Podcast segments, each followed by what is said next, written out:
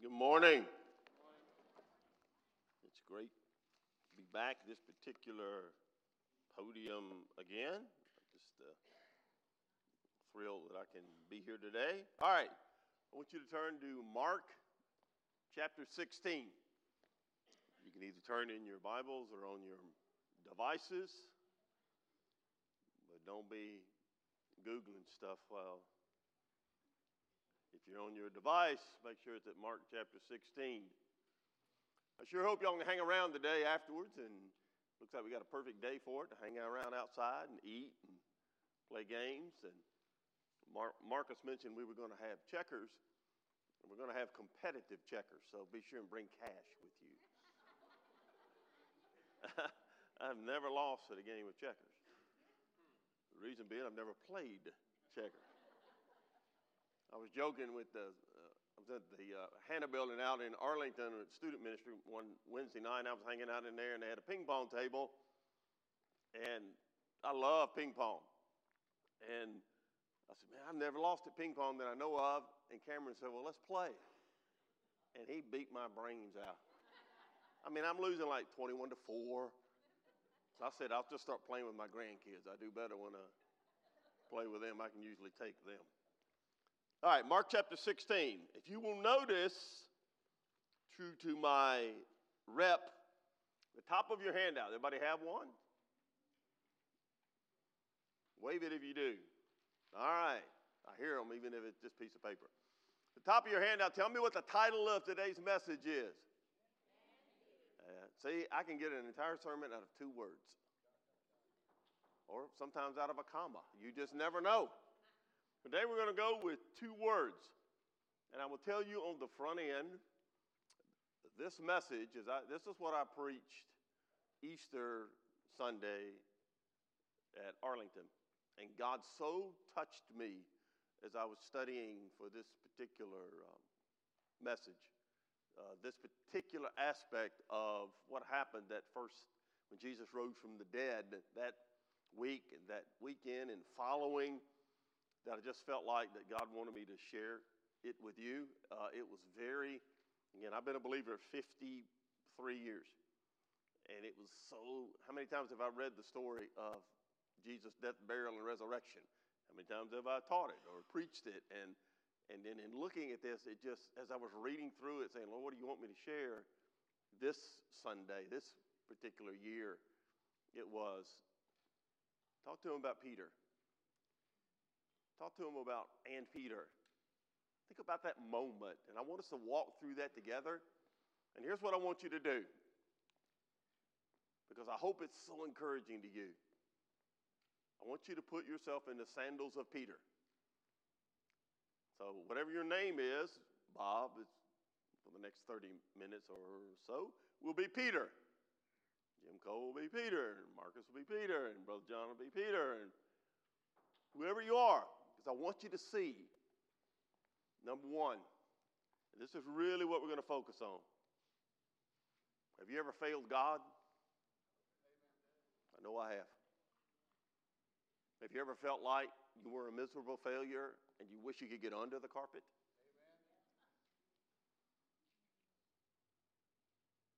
So, for a few moments, I want us to see how Peter felt and then realize what Jesus did for him in the midst of that moment. How Jesus said to him, I need you. You go feed my sheep. You tend my sheep. Do you love me? And Peter wasn't, he didn't even know what to say. Yeah, man, you know I love you. Come on. That's kind of what he said. And Jesus said, All right, we'll get to the commitment part. You go feed my sheep. Did you let me down? We're going to see that, oh, yeah, not only did he let Jesus down miserably, Jesus knew about it. There's those two words when we get there. And Peter, so encouraging to me. And I'll show you why as we walk through this. Point being, application for us to walk away from this today as we look at Peter. That weekend, Jesus was killed, betrayed, Peter's taking a nap when Jesus said, I need you to watch, pay attention. He fell asleep, and he wasn't the only one. He let Jesus down. He denied Jesus, cursed his name. Said, I don't know what you're talking about. I don't know him. He let Jesus down miserably. And he knew it. Everybody else knew it. And he was the leader of the group of 11. And when they took Jesus and crucified him and then buried him, they could not have been any lower. Like, I guess he wasn't a Messiah after all. I don't know what we're going to do. I guess I'm going to go back fishing. I'm going to let y'all. To see what Jesus did for him.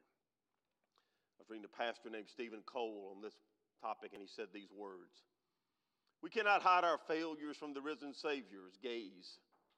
He knows more about us than we know about ourselves. He knows every rotten fault we have before we think it. He knows every, every terrible thing we say before we say it. He knows how we will fail Him next week and next year. He knows our failures as we are committing them, as we are committing those failures. He doesn't overlook them, and He doesn't want us to overlook them. He wants us to confess our sins, not cover them up. I love that. Be real. Be real. If we confess our sins, He's faithful and just to forgive us. And that's written to believers. And the point is, you're not getting saved again. What you're doing is agreeing with God that you failed. You know how I know every one of you has failed God? Because every one of you is a sinner. And I fail God on a regular basis. Mary reminds me often.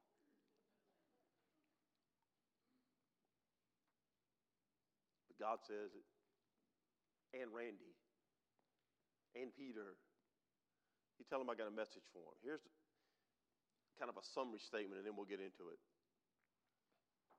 2 Corinthians 5.17 is one of my favorite verses in the Bible. Says, if any man's in Christ, he's a new creation. Old things have passed away. All things have become new. And in Greek, what it means is you get a new set of eyes. You don't see things the way you used to. They're different. When I got saved at age 16 and went back into my home, and nobody in my home was a Christian. Two brothers, mom and dad. Not, not believers. My mom went to church, but my, my dad and my two brothers never went. And I got saved and I went back in that home, but I'm not looking at them the same anymore. Now, did I witness to them in a, in a positive, affir- affirming way? No. I was a jerk. You know, you're all going to hell. You realize that, don't you? Is that what you want to hear from somebody? In a compassionate, kind way, you want to teach that. But you don't tell your father, who's John Wayne to me, by the way, Dad, you're going to hell. Not if you wanted to survive that particular day. I had to learn. I had to grow. I wasn't doing it the way I wasn't speaking the truth in love. I thought I might be, but I wasn't. I had to learn. So 2 Corinthians 5:17, you get a new set of eyes. See, in Christ you are forgiven, but you're not perfect. You're going to fail. In Christ you are called by God, chosen by God to serve Him, but you're not perfect. You're commissioned by Jesus Christ Himself to go into all the world, make disciples, but you're not perfect. If we're waiting for the perfect person to do all the work, guess how much work's going to get done? None. Because none of us are perfect. We're going to fail. We're going to let him down. So let's begin. Look at point one on your handout. You're going to fail God. Point one is Jesus knows that. He knows you're going to fail. Hey, he loves you anyway. Aren't you glad? He saved you anyway. He got, he got something for you to do anyway. He knows. The context of what we're going to see is Jesus' specific, specific, and special word of encouragement to Peter, who was a miserable failure that weekend. Look at Mark chapter 16, verse 1. When the Sabbath was passed, Mary Magdalene, this is Sunday morning when Jesus rose from the dead. The Sabbath was passed, Mary Magdalene, Mary the mother of James, and Salome brought, bought spices that they might come and anoint Jesus. Very early in the morning on the first day of the week, Sunday, they came to the tomb when the sun had risen. And they said among themselves, Who will roll away the stone from the door of the tomb for us, where Jesus had been entombed? But when they looked up, they saw that the stone had been rolled away. It was very large. And entering the tomb, they saw a young man clothed in a long white robe sitting on the right side, and they were alarmed. And one, they were alarmed that who moved that stone? And then they walked in there, and there's a young man sitting there. And he said to them, Don't be alarmed. You seek Jesus of Nazareth, who was crucified. He is risen. Exclamation point. He's not here. See the place where they laid him. This angel in the tomb, his message to them, notice his message, which is our message for today. You go tell his disciples, he's not here, he's risen. And Peter, that he's going before you into Galilee. There you will see him as he said to you. Jesus had been murdered, crucified. They come to anoint the body of a dead man, Jewish ritual. And the angel says, He's not here. He rose from the dead. By the way, he told you he would do that. And you make sure you tell his disciples and Peter. I get goosebumps again, just reading it, saying it. And Peter. Jesus went out of his way to have the angel make sure they know specifically to tell Peter, I've risen from the dead. Because what, how was Peter feeling at this moment in time? We mentioned earlier, he could not have been any lower. He had let down his Savior, the one he thought was the Messiah. He'd let him down miserably, cursed him, wasn't bold enough, even in front of a little servant girl at the fire, to say, I knew him. He was a miserable failure. And Jesus said, Be sure, be sure you tell Peter. The greatest message, maybe an angel's, that other than good tidings. Jesus is crucified. He's risen. He's not here. You go and you make sure you tell Peter. So, the point one Jesus knows about our failures. Number one, or point one, bullet point under that, number one, he knows about them before they happen. Look at Mark chapter 14. Just back up a little bit. Mark 14, verse 27. 14, 27. Jesus with the disciples, and he said to them, All of you will be made to stumble because of me this night, for it is written, I will strike the shepherd, and the sheep will be scattered. All of you are going to flee and let me down. Leave me alone. But after I've been raised from the dead, I will go before you to Galilee. Remember, the angel just said that. To Galilee. And notice 29, verse 29. Peter said to Jesus, Even if all are made to stumble, I won't. See, Peter, he's just like some of us, isn't he? Look, Jesus, the rest of these clowns may let you down. I got your back. You count on me. All the rest of them may stumble and let you down. Not me, baby. He's writing a check he ain't going to be able to cash. Back to Mark 14, verse 30. Jesus said to Peter, Surely I say to you that today, today, this night, before the rooster crows twice, you will deny me three times. But he, Peter, spoke more vehemently if I have to die with you, I will not deny you. Exclamation point. And everybody joined in with Peter and said, What? We're right there with you, baby. Kind of a mob mentality. If we got to die, we'll die. Did they mean it? No. No, they weren't ready. They weren't ready to make that commitment. And by the way, Jesus had told them that's probably what it's going to take. If you're going to follow me, Take, deny yourself, take up your cross, and follow me. If you lived under the Roman culture in the first century, if you picked up a cross, what was going to happen to you? You were going to be crucified, and you were carrying your own instrument of death. That's what Jesus said. You want to follow me? And, the, and I love that in John 6, I love that passage because the very next verse said this Many followed him no more. Jesus raised the bar, and they said, No, I can't limbo under that one. I can't get over that one. I'm not, I'm not dying. They weren't ready yet, but they're going to get there after the resurrection, heading toward Pentecost. We'll see what happens. So, Jesus knew about, knows about our failures before they happen. Jesus said, You're all going to abandon me. And Peter proudly and boldly asserts, Not me. They all agree. And Jesus, in his omniscience, said, No, you will. Look there on your outline, it's Luke 22. Jesus knows about them not only before they happen, but as they happen. This is one of the most poignant passages, I think, in all the Gospels, looking at the life of Jesus Christ.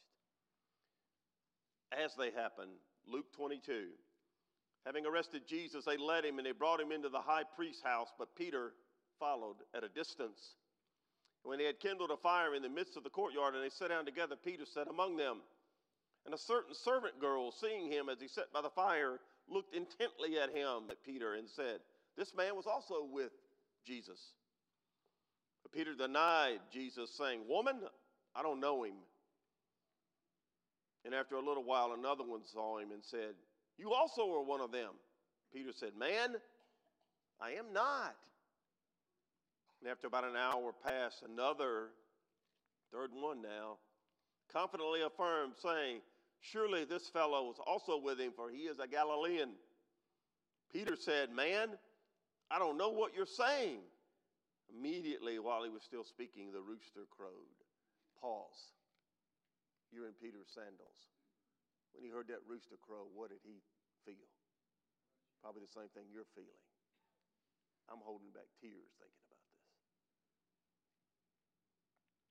Jesus said, Tonight, you're going to deny. Before the rooster crows, you're going to deny me. Repeatedly.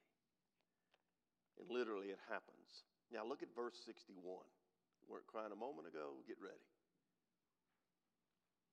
The Lord turned and he looked at Peter. And Peter remembered the word of the Lord, how he had said to him, Before the rooster crows, you will deny me three times. Peter went out and wept bitterly. That's what led me to do this sermon, that phrase right there. Peter denies Jesus, and he looks up, and who's looking at him? Jesus is. Man. You ever feel that way? I can tell you honestly, there are many times on a Sunday morning when I'm sitting back in the back what we call the cove here in Arlington, getting ready to go up and open the Word of God. And in my heart, it's like, who do you think you are? Who do you think you are? Stand up in front of these people and say, Thus saith the Lord. You did this this week. You fought this. You did this. It's all real. We say, I'm forgiven, not perfect. Amen. Not perfect. Do I want to be perfect? Absolutely. But I'm not. Neither are you. And the Bible makes it clear you just cannot give up. You have to persevere and own your mistakes. Own them. Okay, you're not perfect. Guess what? Nobody else that's ever walked the planet is. Only Jesus of Nazareth was. That's why He's your Savior, not yourself. You're forgiven. You're called. You're chosen. You're commissioned. Not perfect. Jesus sees Peter, looks at him as he's denying him. Peter goes out, he remembers, and he goes out and he weeps bitterly. And then you get back to, go back to Mark 16, verse 7 again. Today's sermon title Jesus knows about your failures after they happen. One of the most exciting things about understanding being a Christian is when Jesus says to you, Anyone who comes unto me, you come unto me, if you, if you labor in your heavy, if you're heavy burden, I will give you what? Rest. He also said in another place, no one will be able to snatch you out of my hand. In the Great Commission, the last thing he said before he left the planet, I want you to go into all the world and make disciples of me, baptizing them in the name of the Father, the Son, and the Holy Spirit. Make disciples of me, and I will be with you always. I'm not real smart, but always means what? So when I let Jesus down, like Peter did, When I failed Jesus, like Peter did, what does Jesus say to me? I see you. I know. But I got something for you. You're mine. You're forgiven. Get up and get back in the game. Don't give up. See, oh, here's what Satan wants for you. Assuming you're a believer, you're born again, you know Christ as your Savior, you're a Christian. Here's what Satan wants for you be as religious as you want to be. Do whatever you want to do, church stuff. That's cool. Do it. He loves religion. But don't make disciples. Don't go out of your way to share the gospel with anyone. Don't go out of your way to help someone through a tough time so they can follow Jesus. Just be religious. Do whatever you want to do. But let's don't talk about Jesus stuff. Let's don't do that. Because that's embarrassing. One of the things God gave me, and of course, He knew about me before He ever made me, and He made me anyway, which is, I'm glad. One thing He gave me was a goofy personality. And those of you who know me know that's my spiritual gift goofiness.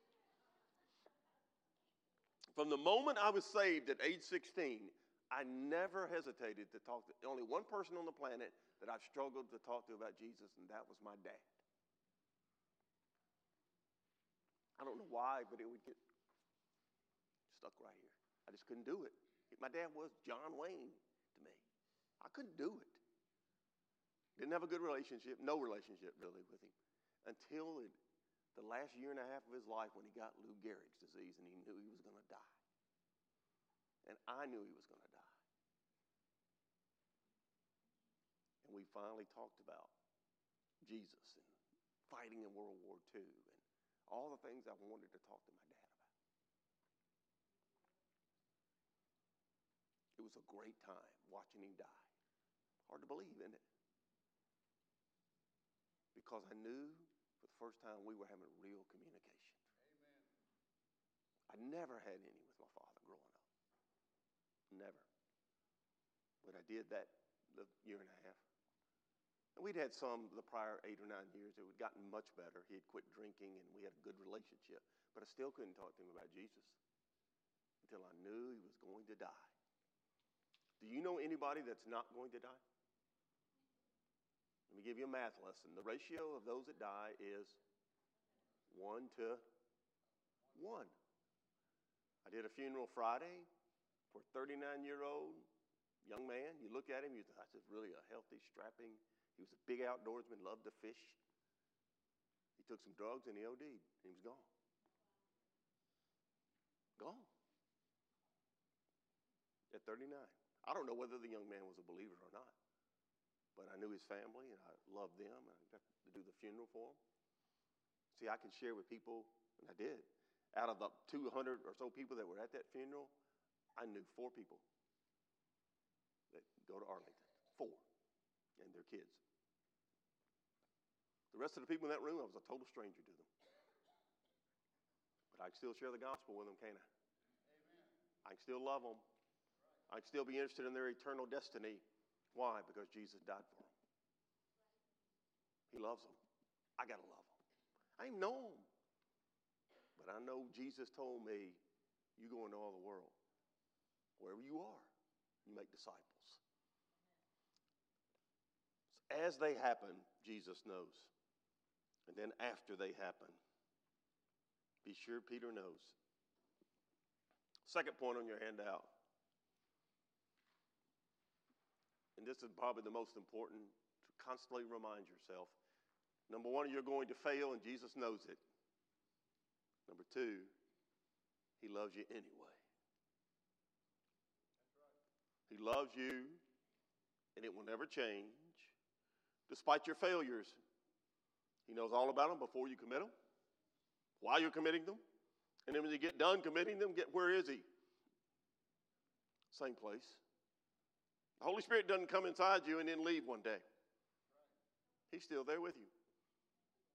Even while you're failing Him, He's there with you in the middle of it.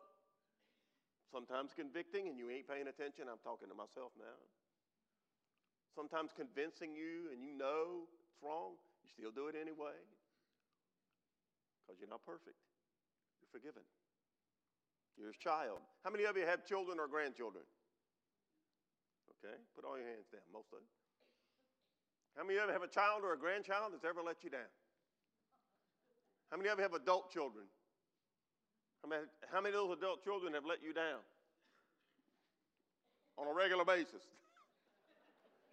My son and I, every conversation is, What the, is wrong with you?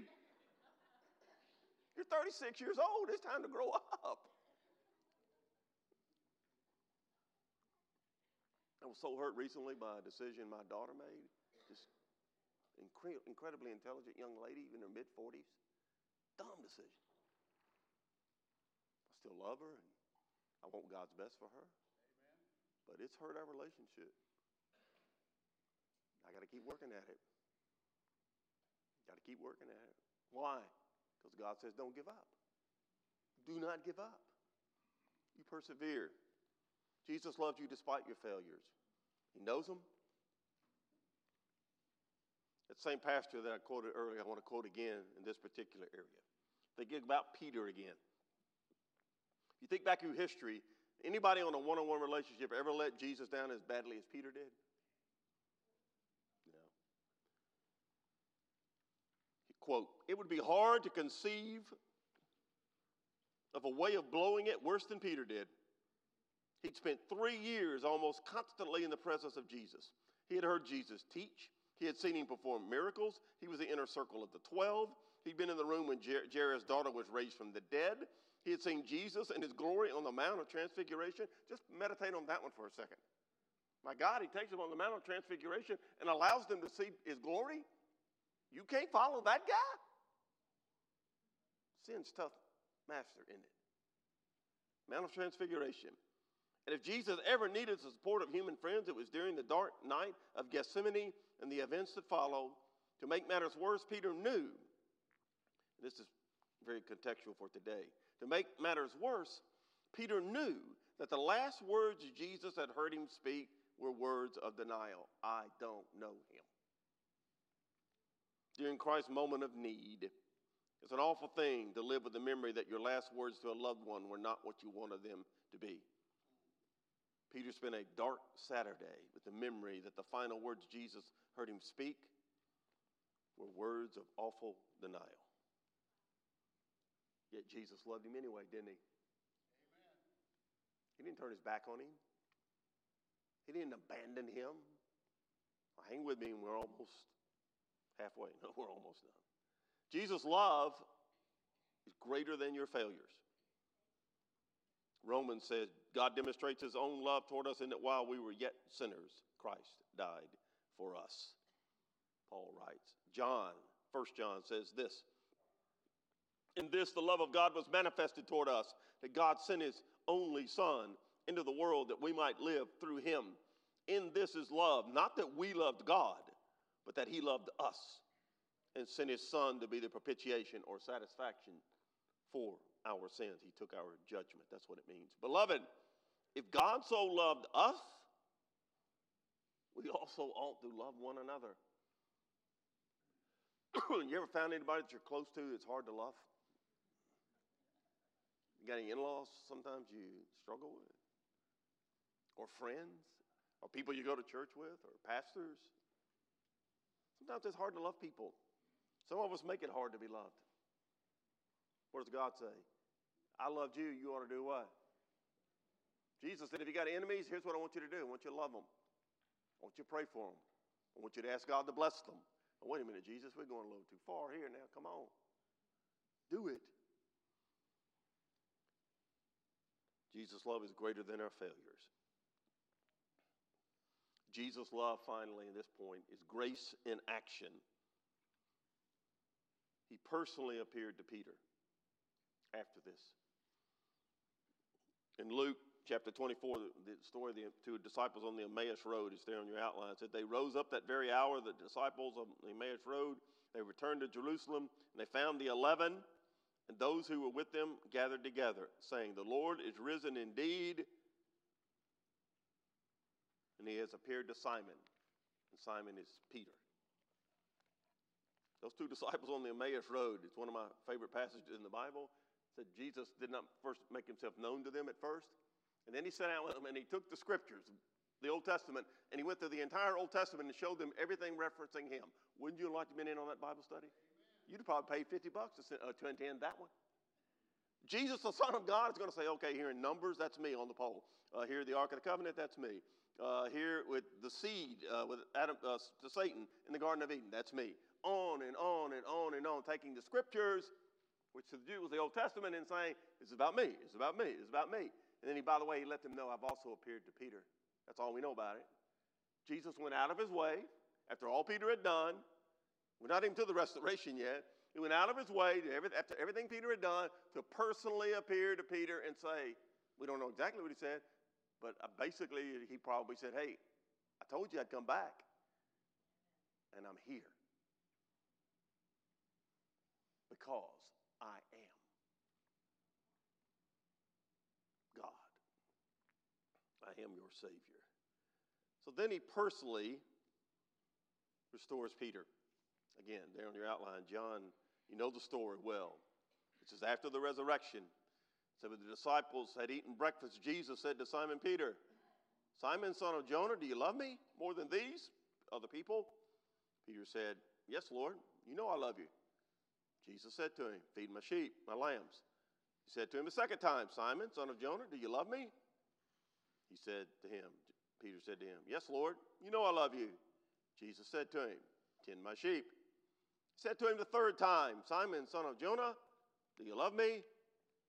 Peter was grieved because he said to him the third time, Do you love me? And he said to him, Lord, you know all things. You know I love you. Jesus said to him, Feed my sheep. Now here's the point. It says he was grieved. Remember when Jesus said to him the third time, what was Peter thinking at that moment? I denied him three times. He was also thinking, he says, You know all things. What was he thinking? You told me I would deny you before I ever did it. And yet, you still love me and you still want me to feed your sheep? This is the coolest thing. Look at point three. Jesus uses our failures, He uses them to teach us there's an old saying preacher I read years ago, and I've never forgotten it. It's, it's, meant, it's meant a lot to me. I don't even know who the preacher was that said it, but I wrote the quote down in my study Bible. It said, God never wastes a hurt. Some of you have gone through some very difficult times, maybe are going through them right now. God never wastes those. He wants to use those to glorify Himself and to point other people to the Jesus that you serve as a Christian. He never wastes a hurt. Talk about my dad earlier dying of Lou Gehrig's disease, and it's a horrible way to die. If you've ever known anyone or been around anyone that died of that disease, especially a big, strong man who just deteriorates to the point it's like, would you pick my foot up? Would you clip my toenails? Would you move my hand so I can? And then you get to the point you can't do anything, and it hits that diaphragm, and you're gone horrible way to die because mentally you're still there. But God took that hurt and allowed my dad, allowed me to share Jesus with my dad because of that hurt. He doesn't waste them. He uses our failures to teach us, to teach others. What did, how did the Apostle Paul describe himself when it came to sin? The Apostle Paul, not Peter, Paul. I'm chief among sinners. Chief would be like number one. He was honest. I love that passage he said, What I want to do, I don't do. What I, don't, what I do want to do, I don't do. What I don't want to do, that's what I end up doing. In other words, I'm just like everybody else. I'm a sinner. I've been saved, I've been called, commissioned, and challenged to go do something. He teaches you, he teaches others, right there on your handout. It's just so cool. You fast forward 50 days or so to Pentecost, the day the church began, the day the Holy Spirit fell. The beginning of the church age, which we're still in, will be till Jesus comes back. Who was the guy that preached the sermon on the day of Pentecost? What was his name? Peter.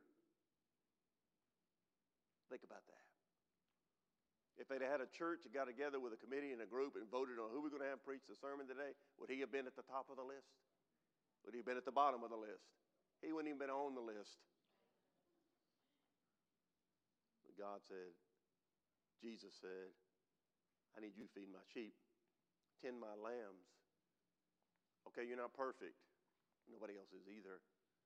I saved you, I called you, I commissioned you. Now you go do what I tell you to do. You feed my sheep.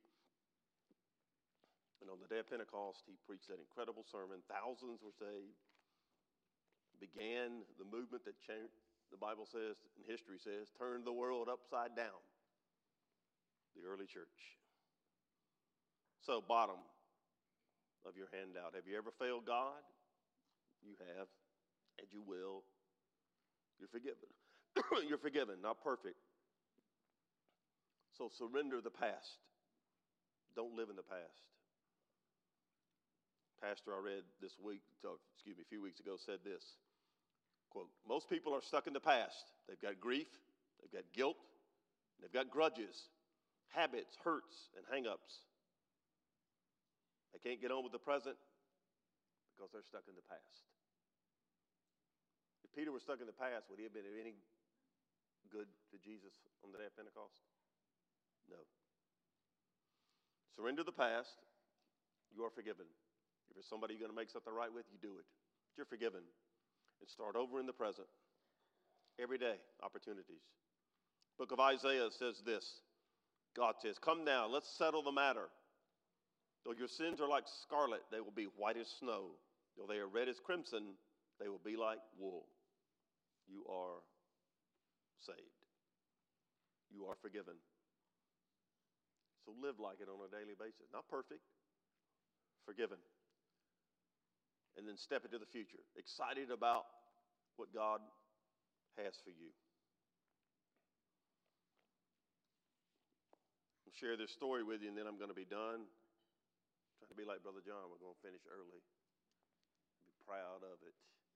I'll share this true, share this true story with you. New Year's Day, 1929, right after I was born. 1929, Georgia Tech played the University of California, Berkeley in the Rose Bowl. That's the name of that famous game. There was a guy named Roy Riegels who played for California. He recovered a fumble. He got confused and he started running in the wrong direction. Ran 65 yards in the wrong direction in the process of going to score for Georgia Tech. One of his teammates ran after him and tackled him before he could score for the other team.